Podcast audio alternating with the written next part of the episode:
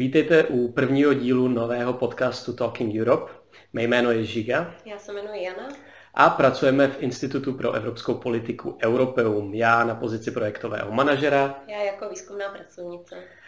Pokud jste o Institutu pro evropskou politiku Europeum zatím neslyšeli, tak zabýváme se převážně výzkumnou a vzdělávací činností, organizujeme veřejné debaty a snažíme se přiblížit evropská témata, evropské politiky českým občanům.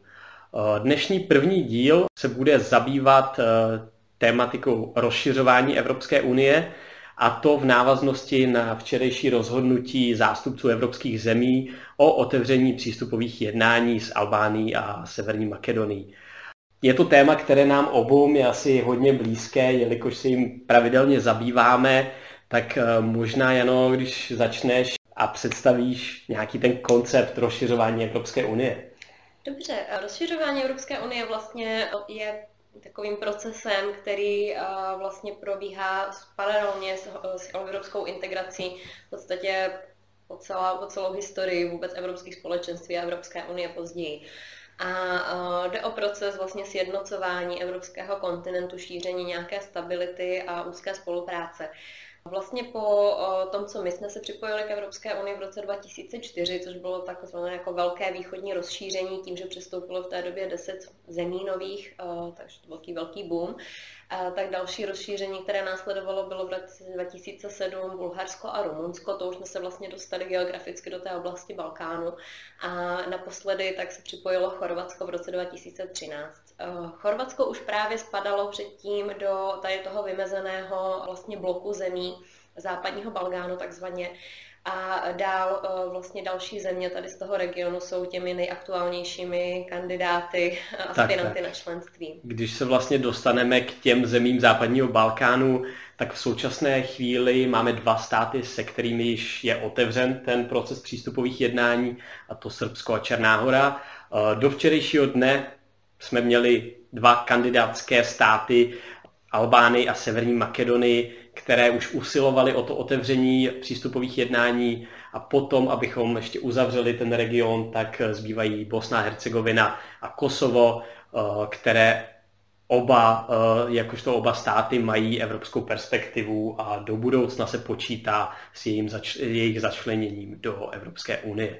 Už je důležité asi zmínit, že obě země stále zaostávají za ostatními zeměmi z regionu, takže ano, ano. Eh, ta perspektiva je tam poněkud vzdálenější a věřím, že Žigo, že bys určitě rád zmínil ještě poslední ano, a případ. Je teda potřeba zmínit ještě jednu zemi, která již zahájila přístupová jednání v roce 2005 a to je Turecko, jenže v Turecku mezi tím se politická situace dost změnila. Je třeba zmínit, že vlastně i v roce 2005 už byl premiérem Turecka Recep Tayyip Erdogan. V tu dobu jeho dejme tomu, politické usměrnění bylo jiné než v současné době, takže uh, i ta vlastně návaznost na rozšiřování byla aktuální, jenže v současné době byly ty přestupová jednání uzavřena a Turecko sami asi tušíte, že lehce bojuje proti Bruselu a jede si vlastně trošku z vlastní politiku. Takže Turecko bychom teď asi vyloučili a budeme se zaměřovat na aktuální dění Eh, s, vlastně ve vztahu k Albánii a Severní Makedonii. Nejlépe asi, když se vrátíme do října minulého roku, eh, kdy celý ten proces rozšiřování nabral takové rychlejší obrátky a to eh, v zajímavém stylu tím, že vlastně nebyla otevřena ta přístupová jednání tehdy na zasedání Evropské rady. Paradoxně to, jak si obnovilo celý ten proces rozšiřování Evropské unie, a v současné době to vypadá, že eh, i s přijetím nové metodologie, eh, o kterou hlasitě usilovala Francie především, eh, směřuje rozšiřování tak nějak jako k lepším zítřkům. Uvidíme, jak se věci budou vyvíjet dál. Každopádně, jak správně zmínil, je to poměrně paradoxní situace, že zrovna to veto, vedené teda primárně Francií, ale podpořené v důsledku i Nizozemím a Dánském v říjnu, tak uh, jakoby dodalo novou dynamiku celému tomu procesu, protože v té době zvlášť právě v kontextu Severní Makedonie, která za poslední roky uh, pod novou vládou, která byla ustanovena v roce 2017, uh, nabrala úplně jiné směřování. Vlastně současná vláda dokázala uh, velmi rychle vyřešit uh, několik desetiletí trvající uh, spor, především teda s Řeckem a s Bulharskem, právě konflikt s Řeckem, především ohledně názvu vůbec Makedonie nebo státu makedonského, tak byl e, zdrojem vlastně takového napětí bilaterálního a e, způsoboval právě to, že Řecko rok za rokem už od roku 2009 vlastně blokovalo otevření přístupových vyjednávání s Makedonií v rámci rady. Takže uh, nová vláda první, co tak dokázala uh, urovnat právě tady tyhle ty neschody s Bulharskem a Řeckem, následně uh, začala odstraňovat, jak to říct, také korupční a, a různé autoritativní, řekla bych, praktiky bývalého premiéra a vlastně režimu pod jeho vedením. Uh, začala bojovat proti právě velké korupci ve všech sektorech, proti ovládání vlastně inteligence a tajných služeb, byly tam velké aféry s odposlechy a podobně. Začala nastolovat vůbec nějakou vládu práva v zemi, vyplývala spousta věcí, eh, které právě eh, jakoby skorumpovanost toho celého režimu za předchozí vlády. Takže pořád Makedonie má před sebou dlouhou cestu, ale současná vláda ukázala opravdu velkou vůli k tomu reálně něco v té zemi změnit a provádět ty demokratické reformy. V případě Albánie ta situace není tolik optimistická. Albánie je teda důležité zmínit, že i vzhledem k povaze jejich komunistického režimu, který byl velmi, velmi přísný a izolovaný, to vlastně ovládala tajná policie dění nebo běžný život občanů v hodně velké míře takže Albánie poměrně dlouho zaostávala s ostatními zeměmi, ale jak právě teď speciální zpráva, hodnotící zpráva Evropské komise, která byla vydaná právě speciálně pro Severní Makedonii a Albánii před zasedáním rady, konstatuje, tak obě dvě země ukázaly vůli prostě reformovat. Albánie začala taky podnikat opravdu významné kroky v rámci boji proti korupci a organizovanému, organizovanému zločinu.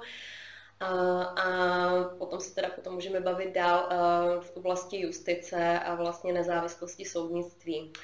Určitě to je takový zajímavý případ, který se vlastně váže s vysokou korupcí a s problematikou organizovaného zločinu.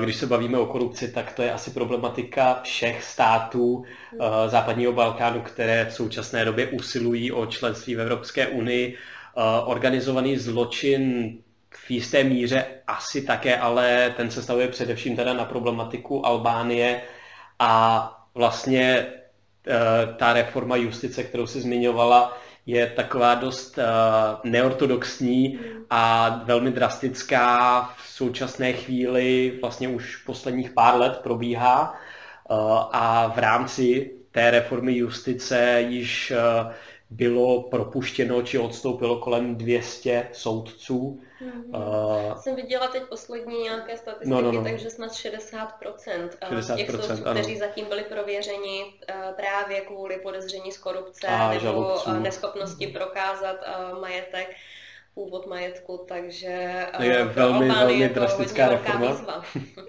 Určitě a uvidíme, co přinese ještě Eh, příštích pár let a jestli ta reforma bude nějak úspěšně ukončena.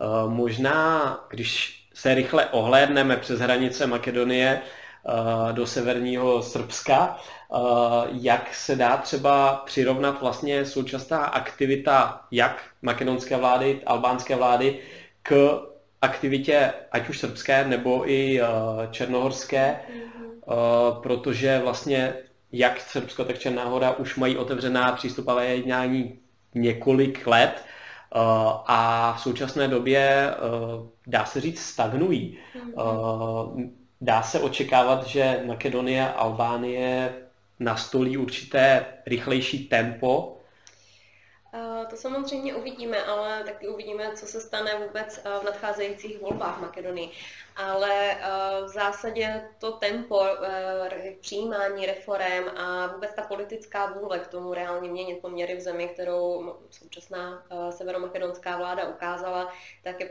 poměrně bezprecedentní, bohužel v oblasti západního Balkánu.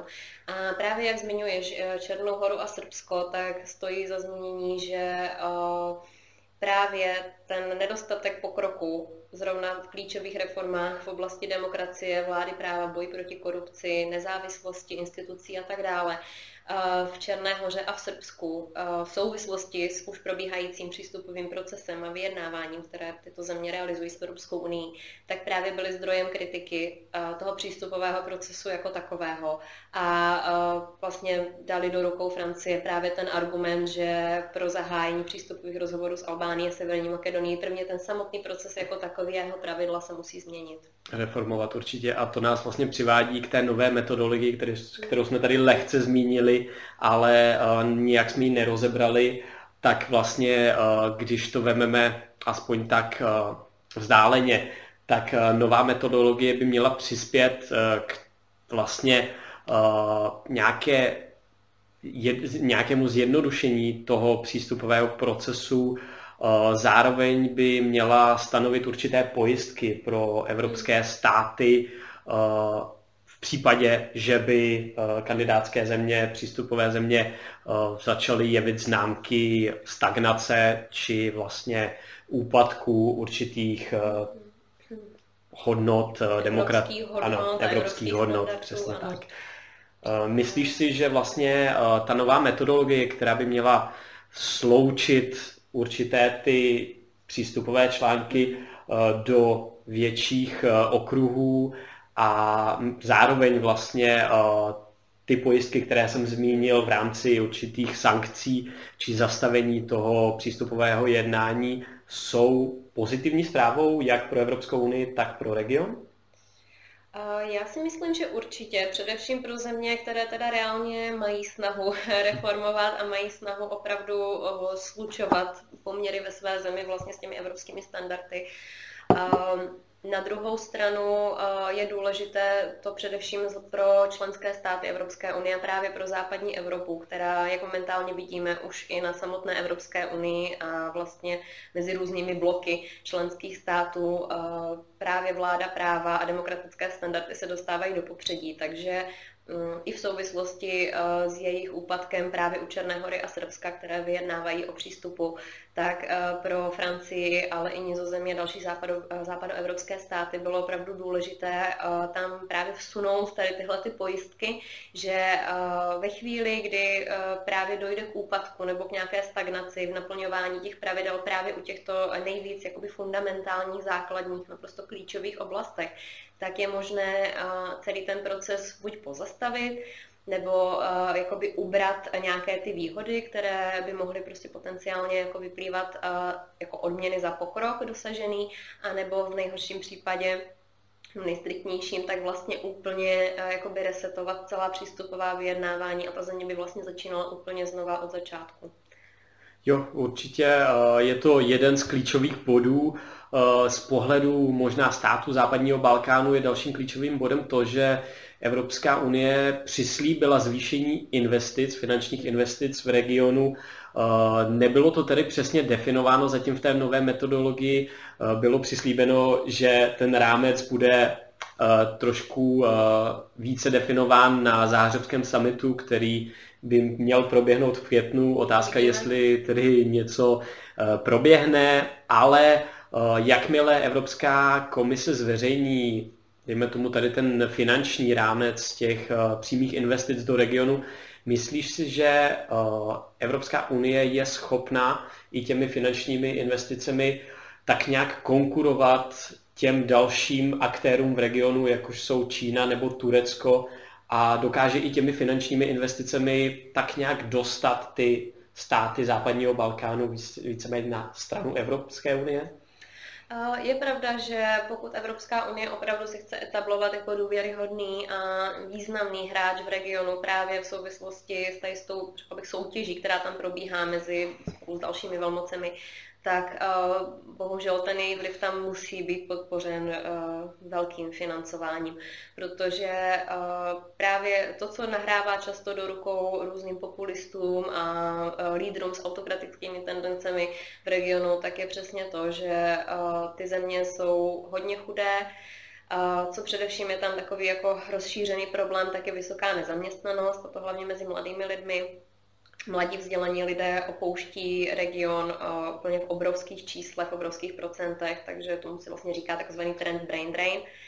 A uh, tady to všechno vlastně uh, přispívá k možnosti jakoby eroze další těch demokratických standardů a nějaké vlády práva a podobně. Takže ekonomická prosperita tak určitě je v zájmu těch zemí a právě ve spojení s těmi demokratickými standardy a takovou tou transformační, nějakou e, transformačním vlivem, transformační politikou Evropské unie vůči tomu regionu, tak představuje něco, co žádná jiná velmoc, ať už Čína nebo Rusko nebo Turecko vlastně nemůže těm zemím reálně nabídnout. Určitě.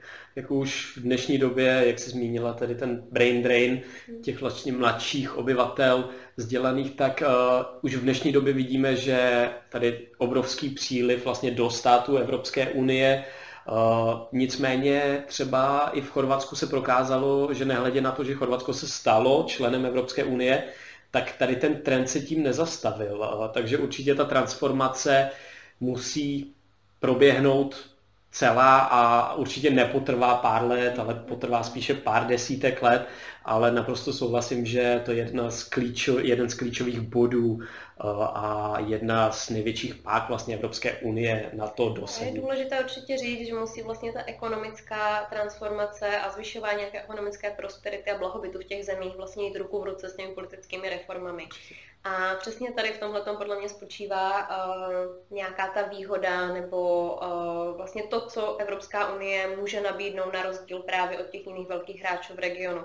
Protože jak občas v regionu zaznívá na vlastně různých odborných diskuzích, které se účastníme, Taký ultimátní argument je, že um, ačkoliv to země taky nabízí spoustu peněz a mají tam svůj vliv, na druhou stranu z těch lidí, kteří právě region například opouští nebo kteří hledají nějakou perspektivu svou vlastně někde jinde, tak všichni směřují do Evropské unie a nikdo prostě neemigruje do Ruska, do Ruska nebo do Číny.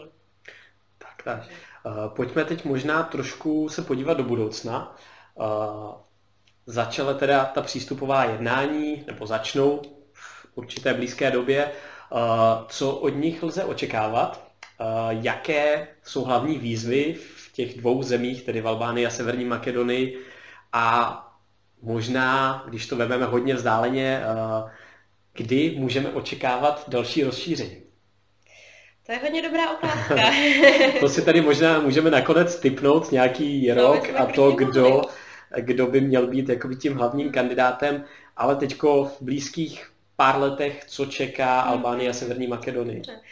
Uh, no, jak už jsem zmiňovala, v Makedonii spousta věcí se bude odvíjet od výsledků těch nejbližších parlamentních voleb. Takže pokud se Které podaří... byly teď odsunuty, takže tak, uvidíme, kdy pandemii. se budou konat. Ale uh, pokud se podaří té současné vládě uh, zůstat u moci, což uh, právě rozhodnutí rady o zahání přístupových vyjednávání by mohlo být uh, hodně výrazným faktorem, který by mohl podpořit právě tuhle současnou vládu, takže tam by se dalo očekávat vlastně poměrně pozitivní směřování, protože uh, tahle vláda opravdu na to, jak poměrně krátkou dobu vůbec jako při moci je, tak dosáhla uh, velmi viditelných výsledků uh, navzdory té složité situaci a uh, ukazuje se, že opravdu mají snahu něco reformovat. Čekají je samozřejmě velké výzvy, protože, jak už jsme zmiňovali, uh, předtím vlastně ta situace byla dost problematická pořád se potýkají s, velkou, s velkou korupcí, vlastně vlivem politiků na média, musí vlastně znova tak nějak obnovit jakousi nezávislost vůbec těch institucí, jako právě že soudnictví a podobně. Momentálně tam je poměrně důležitá, důležitá nějaká akce v oblasti posílení nezávislosti, ať už právě protikorupčních nějakých agentur, tak státního žalobce. A, uh, takže tady to všechno budou velké výzvy pro novou vládu, ale zdá se, že v zásadě jsou poměrně uh, na dobré ano, cestě na dobré minimálně. Cestě a řekla bych, že opravdu ukazují uh, to rozhodnutí. Prostě fakt udělat všechno, co je potřeba, Určitě. aby dosáhli prostě nějaké té reálné evropské perspektivy. Na straně Albánie tam si myslím, že to bude trochu větší boj, uh, protože uh, Ačkoliv začala uh, Albánie taky vykazovat poměrně dobré výsledky, tak pořád ta situace je tam ještě méně uspokojivá, korupce je tam opravdu obrovský problém, je tam problém napojení politiku právě na skupiny organizovaného zločinu. U nás uh, nejznámější asi problém spojený s Albánií, tak je právě obchod s drogami mezinárodní a tak dále. Takže uh, vláda ještě musí pořád ukázat, že opravdu je schopná situaci dostat pod kontrolu a je schopná s tím něco dělat. Stejně tak Albánii budou muset vyřešit v následujících letech uh, hlavní strana, hlavní opoziční strana uh, volební reformu, která eh, je docela velkým problémem už spoustu let, eh, vede vlastně eh, ke konfliktům ohledně výsledků voleb v podstatě v každých volbách a je to jako velké téma, které zase bude muset se diskutovat docela dlouhou dobu, bude vyžadovat asi nějakou mediaci ze strany Evropské unie a musí to být vyřešeno. Takže určitě před sebou mají ještě dlouhou cestu ale eh, minimálně Severní Makedonie, pokud eh, všechno půjde tak, jak do posud, pokud eh, současná vláda zvládne vůbec i doma konsolidovat trošku situaci, mm-hmm. získat podporu dalších stran a zajistit si třeba v nových volbách trochu větší nebo lepší pozici v parlamentu, tak si myslím, že by mohla teoreticky dosáhnout i lepších výsledků než Srbsko a Černá hora. Jo, já s tím naprosto souhlasím. Tady je určitě potřeba zmínit, že naprosto zásadní budou ty následující volby v Makedonii, jelikož eh, v současné chvíli jsou ty prognozy dost vyrovnané, co se týče podpory aktuální vlády a podpory uh, strany bývalého expremiéra, tedy Nikoli Grujevského, který v současné době se nachází v exilu v Maďarsku a i z Maďarska evidentně vede tu stranu dále aspoň co se týče myšlenkově, eh, je možné, že eh, by vlastně ta opoziční strana VMRO vyhrála volby a Nikola Grujevsky se vrátil do Makedonie a vlastně obrátil celou tu kartu zase proti Bruselu? tak ta možnost, obávám se, by tam teoreticky být mohla. Takhle už teď se tak nějak tuší, že pravděpodobně ten výsledek těch voleb bude mezi právě Gerojevského bývalou stranou a sou, současnou sociální demokracií vládnoucí poměrně vyrovnané. Tam vlastně, to bychom možná mohli zmínit, že v Severní Makedonii je velmi početná albánská komunita, takže v důsledku právě ty albánské strany tak uh, hrají roli toho uh, jazyčku na vahách, takže mm-hmm. záleží často, která z těch uh, vítězných makedonských stran vlastně zvládne sformovat nějakou koalici. Co uh, nahrává do karet právě sociálním demokratům, tak je to, že uh, se snaží profilovat jako uh, strana, která uh, necílí jenom na etnicky makedonské voliče, ale naopak se snaží oslovit a vlastně sjednocovat všechny uh, etnické náboženské skupiny před, naskrz celou Makedonii což si myslím, že je hodně významný faktor a opět uh, bohužel v oblasti západního Balkánu něco neúplně obvyklého. Ano, ano, je to jakýsi začátek, hmm. ale v rámci vlastně rozšiřování uh, Evropské unie, v rámci toho procesu, když se podíváme několik let zpátky, tak důležitým faktorem byla i vlastně bylo nějaké nastartování regionální spolupráce mezi těmi státy, což eh, možná bylo v návaznosti na určitou frustraci ze strany eh, kroků Evropské unie, ale eh, v dnešní době víceméně můžeme říct, že Skopje, Bělehrad, Tirana se dokáží mezi sebou bavit a to by taky mohlo být dalším bodem vlastně do určité mozaiky toho, že ten region sám o sobě dokáže spolupracovat a že v budoucnu bychom mohli očekávat tedy nějaké zapojení. Je důležité zmínit, že vlastně uh, ta míra stability a spolupráce, kterou teď vidíme na západním Balkáně, i když samozřejmě není ta situace dokonalá a ještě mají před sebou hodně dlouhou eh, cestu všechny země i region jako takový, tak uh, to, do jaké míry teď zvládají komunikovat a spolupracovat, tak vlastně to jsme na Balkáně ještě nikdy neviděli. A je důležité zmínit, že Evropská unie a ta perspektiva vlastně členství v Evropské unii tam hraje naprosto klíčovou roli. Je to ta hlavní motivace, hlavní vlastně hnací motor celé té spolupráce. Když se teda dostaneme k, nějaké, k nějakému typu toho, kdy Jaký stát by mohl být ten následující pro rozšíření? Eh, jaký na to tvůj pohled? No, já bych jenom zmínila, že eh, vlastně ještě dva roky zpátky eh, Evropská komise, když vydala takzvanou strategii eh, pro západní Balkán neboli pro vyšší důvěryhodnost rozšíření, tak zmiňovala původně rok 2025 jako možný rok vstupu do EU Černé hory a Srbska. Velmi záhy od toho začali reprezentanti Evropské unie opatrně ustupovat, začalo se mluvit spíš o roku 2030. Jako už teď je jasné, tím, že vlastně Černá hora otevřela přístupová vyjednávání z roce 2012, Srbsko 2014, Momentálně obě země mají uzavřené nějaké dvě, tři kapitoly mm-hmm. z více než 30. Ten progres je velmi pomalý, je jasné, že to bude podle mě minimálně na těch dalších deset let. Uvidíme, co se stane v případě Severní Makedonie, jestli příjemně překvapí v rámci regionu, tak si myslím, že by mohlo být klidně možné, že 2030 by mhm. opravdu byla realistická perspektiva vstupu. Tam je možná ještě potřeba zmínit jedna věc, kterou jsme zatím mm. nenaťukli a to je vlastně ta možnost volby Srbska a Černé hory v rámci vlastně zachování té staré metodologie nebo té nové metodologie. Eh, myslíš si, že Srbsko, dejme tomu, eh, zůstane u té starší metodologie, jelikož tam nehrozí sankce ze strany Evropské unie v případě vlastně zastavení toho progresu? Já jsem sama zvědavá, jakou cestu si Srbsko zvolí, protože myslím si, že pro ně by bylo, pro současné lídry, by bylo mnohem pragmatičtější a racionálnější zůstat u té metodologie, kterou momentálně doposud aplikovali.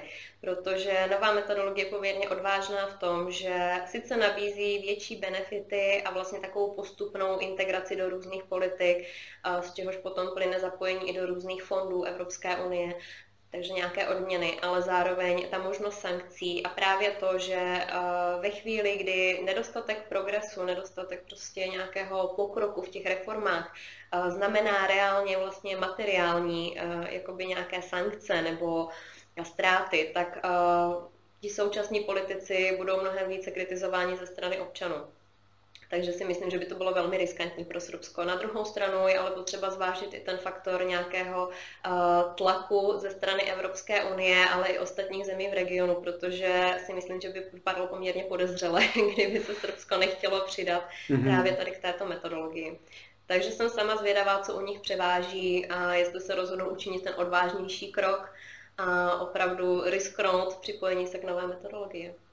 Uvidíme, uvidíme, jak se rozhodne prezident Aleksandr Vučič. Eh, v současné chvíli je to jeho chování tak jako dosti oportunistické a já sám si myslím, že souhlasím s tebou, že by bylo zvláštní, pokud by se jako jediný nepřidali k té nové metodologii, ale zase na druhou stranu eh, já si myslím, že Vučič si bude chtít nechat otevřená zadní vrátka a vlastně možnosti nadále kooperace s Čínou, Ruskem a tak dále.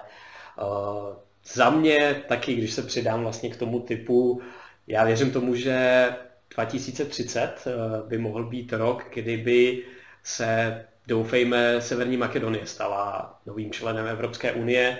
Pokud to bude spolu s Černou horou možná, eh, Černá tak by to bylo asi, ano, ano, ano, tak by to bylo asi takový jako nejbezpečnější typ v rámci toho regionu ohledně Albánie a Srbska. Uvidíme, jak se situace vyvine.